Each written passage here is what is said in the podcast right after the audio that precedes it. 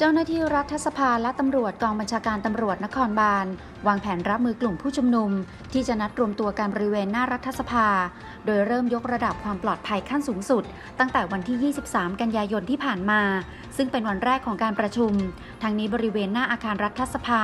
ฝั่งถนนสามเสนซึ่งขณะนี้เป็นประตูเข้าออกเพียงทางเดียว และเป็นจุดที่กลุ่มผู้ชุมนุมนัดหมายรวมตัวกันเวลา 16นาฬิกาเพื่อร่วมสังเกตการณ์การประชุมแก้ไขรัฐธรรมนูญ เจ้าหน้าที่ได้เตรียมสถานที่ มีการนำแผงกั้นมาวางเตรียมตลอดแนวทางเท้า ถนนสามเสนและวางกำลังรักษาความปลอดภัยโดยรอบรัฐสภา พร้อมตรวจสอบผู้เข้าออกอย่างเข้มงวด อย่างไรก็ตามกรณีหากเกิดสถานการณ์วุ่นวาย และปิดล้อมทางเข้าออก ได้เตรียมเส้นทางทั้งเฮลิคอปเตอร์ ถ้ามีความจำเป็นต้องใช้งาน ก็สามารถจอดได้บริเวณชั้นบนสุดของอาคารตำรวจน้ำที่จะดูแลความปลอดภัยบริเวณแม่น้ำเจ้าพระยาตลอด 24 ชั่วโมง และกำลังตำรวจรักษาความปลอดภัยโดยรอบ สำหรับการชุมนุมมีรายงานว่ากลุ่มผู้ชุมนุมได้ประสานกับทางรัฐสภา เพื่อขอใช้พื้นที่แล้ว และยืนยันว่าจะปฏิบัติตามคำแนะนำของเจ้าหน้าที่ ไม่ขัดขวางการจราจร หรือเส้นทางเข้าออก ซึ่งจะชุมนุมตั้งแต่เวลา 16นาฬิกาไปจนถึงเลิกการประชุมรัฐสภา เวลาประมาณ 22นาฬิกาสำหรับเส้นทางที่คาดว่าจะได้รับผลกระทบ และควรหลีกเลี่ยงได้แก่ถนนสามเสนถนนประชาราษสายหนึ่งและถนนทหาร จึงแนะนำให้ประชาชนหลีกเลี่ยงเส้นทางดังกล่าว ส่วนโรงเรียนราชินีบนได้ประกาศหยุดเรียนในวันที่ 24 กันยายน เป็นเวลาหนึ่งวัน เนื่องจากอยู่ในพื้นที่ใกล้จุดชุมนุมสำหรับบรรยากาศช่วงเช้าก่อนที่จะเริ่มการประชุมร่วมรัฐสภา เพื่อพิจารณายติแก้ไขเพิ่มเติมรัฐธรรมนูญวันที่ 2 เป็นไปด้วยความเรียบร้อย โดยมีสวและสสทยอยเดินทางมาร่วมประชุมกันอย่างต่อเนื่อง ภายหลังจากที่นายชวนหลีกภัยประธานรัฐสภา สั่งพักการประชุมวันแรกไปเมื่อเวลา 24นาฬิกา30 นาทีขณะที่เจ้าหน้าที่ตำรวจ ได้นำแผงเหล็กมาปิดกั้นฟุตบาทบริเวณทางเข้าออกอาคารรัฐสภา เนื่องจากในช่วงเวลา 16นาฬิกาจะมีกลุ่มผู้ชุมนุมอาทิกลุ่มแนวร่วมธรรมศาสตร์และการชุมนุม กลุ่มฟื้นฟูประชาธิปไตย กลุ่มประชาชนปลดแอกเดินทางมาทำกิจกรรม และเฝ้าติดตามการพิจารณา การแก้ไขรัฐธรรมนูญ มาตรา 256เพื่อพิจารณาตั้งสสร ทางนี้ในช่วงเช้าเริ่มมีเจ้าหน้าที่ตำรวจ ชุดควบคุมฝูงชนมาปฏิบัติหน้าที่ โดยมีตำรวจผู้กำกับสอนอบางโพมาตรวจความเรียบร้อยขณะเดียวกันบริเวณท่าเรือเกียรติกายที่ติดกับวัดแก้วจุฬามณีและรัฐสภา ยังไม่มีการนำแผงรั้วเหล็ก และยังไม่มีเจ้าหน้าที่ตำรวจมาดูแลในช่วงเช้า โดยเหตุการณ์ยังคงเป็นไปตามปกติ ที่รัฐสภามีประชุมร่วมรัฐสภาเพื่อพิจารณาร่างแก้ไขรัฐธรรมนูญ ในวาระแรก 6 ยติ โดยนายพรเพชรวิชิตชนชัยประธานวุฒิสภา ในฐานะรองประธานรัฐสภา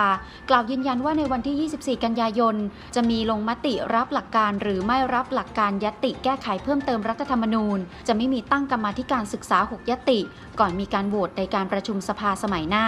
ตามที่มีการเสนอข่าวและไม่มีการชี้นำสมาชิกวุฒิสภาในการลงมติ ทั้งนี้การประชุมฝ่ายรัฐบาลเสนอยติแก้มาตรา 256 เพื่อแก้ไขรัฐธรรมนูญ ให้สามารถตั้งสมาชิกสภาร่างรัฐธรรมนูญได้ ขณะที่ฝ่ายค้านเสนอแก้รายมาตรา อาทิการตัดอำนาจสมาชิกวุฒิสภา ในการโหวตเลือกนายกรัฐมนตรี การเปลี่ยนใช้บัตรเลือกตั้ง2ใบเหมือนรัฐธรรมนูญปี 40 โดยสมาชิกสภาผู้แทนราษฎรพยายามโน้มน้าวให้สมาชิกวุฒิสภา 1 ใน 3 หรือ 84 คน ลงมติเห็นชอบกับร่างแก้ไขรัฐธรรมนูญ แต่ฝ่ายสมาชิกวุฒิสภาที่ลุกขึ้นอภิปรายส่วนใหญ่ กลายเป็นสมาชิกวุฒิสภาที่ไม่มีท่าทีในการสนับสนุนแก้รัฐธรรมนูญก่อนหน้านี้ และมองว่าการตั้งสภาร่างรัฐธรรมนูญนั้นใช้เงินมาก ไม่เหมาะกับสถานการณ์ของประเทศขณะนี้ อีกทั้งเกรงว่าการแก้ทั้งฉบับ จะขัดต่อรัฐธรรมนูญ อาจต้องทำประชาพิจารณ์รวมถึงกลัวว่าสภาร่างรัฐธรรมนูญ จะเป็นการตีเช็คเปล่าให้สมาชิกสภาผู้แทนราษฎร แก้ไขสิ่งที่ดีอยู่ในรัฐธรรมนูญปี 60 ส่วนท่าทีของรัฐบาลมีแนวโน้มจะรับเฉพาะร่างที่พักร่วมรัฐบาลเสนอ คือร่างแก้ไขมาตรา 256 เท่านั้น ส่วนสมาชิกวุฒิสภายังต้องรอดูการโหวตในวันที่ 24 กันยายน เวลา 18 นาฬิกา พลเอกประยุทธ์จันโอชานายกรัฐมนตรี เป็นประธานการแพร่ระบาดของโรคติดเชื้อไวรัสโคโรนา 2019 หรือโควิด -19 ชุดเล็ก โดยมีรายงานว่าที่ประชุมมีมติเห็นชอบ ขยายเวลาการบังคับใช้พระราชกำหนดการบริหารราชการในสถานการณ์ฉุกเฉิน พุทธศักราช 2548 ที่จะครบกำหนดในวันที่ 30 กันยายนออกไปอีกหนึ่งเดือน ซึ่งจะครอบคลุมตลอดเดือนตุลาคม 2563 เพราะยังถือเป็นส่วนสำคัญในการดำเนินมาตรการด้านสาธารณสุข อย่างไรก็ตามจะมีการนำผลการหารือ เสนอในการประชุม ศูนย์บริหารสถานการณ์การแพร่ระบาดของโรคติดเชื้อไวรัสโคโรนา 2019 หรือโควิด -19 ชุดใหญ่ ในวันที่ 28 กันยายนต่อไป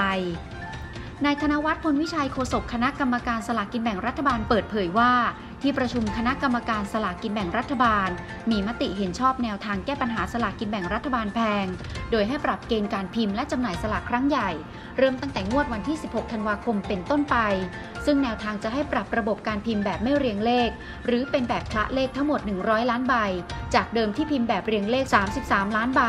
และแบบไม่เรียงเลข 67 ล้านใบ เพื่อแก้ไขปัญหาการจำหน่ายสลากแบบรวมชุด และจำหน่ายเกินราคา นอกจากนี้ที่ประชุมยังมีมติให้ปรับรูปแบบการจำหน่ายสลากทั้งผู้ค้าแบบโควตาและผู้มีสิทธิ์ซื้อจองใหม่จากกลุ่มโควตา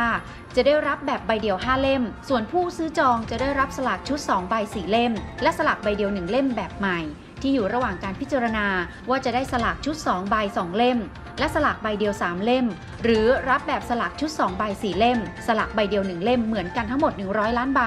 โดยคาดว่าจะได้ข้อสรุปในการประชุมเดือนหน้า ซึ่งหากได้ข้อสรุปตามแนวทางนี้ จะทำให้เกิดการรวมชุดสลากได้ยาก จะเหลือแค่ขายสลากชุด 2 ใบ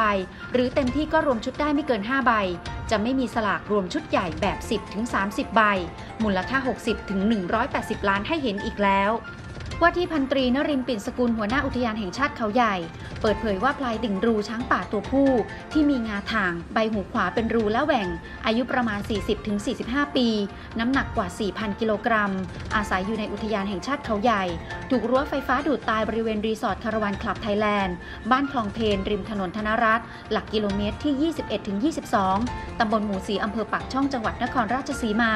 ขนาดออกจากป่ามาหากินอยู่บริเวณดังกล่าวสำหรับรั้วไฟฟ้าของรีสอร์ทดังกล่าวพบมีการต่อกระแสไฟฟ้า จากหม้อแปลงขนาด 220 โวลต์ปล่อยไปตามรั้วลวดหนามที่สูงเพียง 1 เมตร โดยไม่ได้รับอนุญาต จึงถือว่าผิดชัดเจน ตามพรบสงวนและคุ้มครองสัตว์ป่า ซึ่งจะดำเนินคดีตามกฎหมาย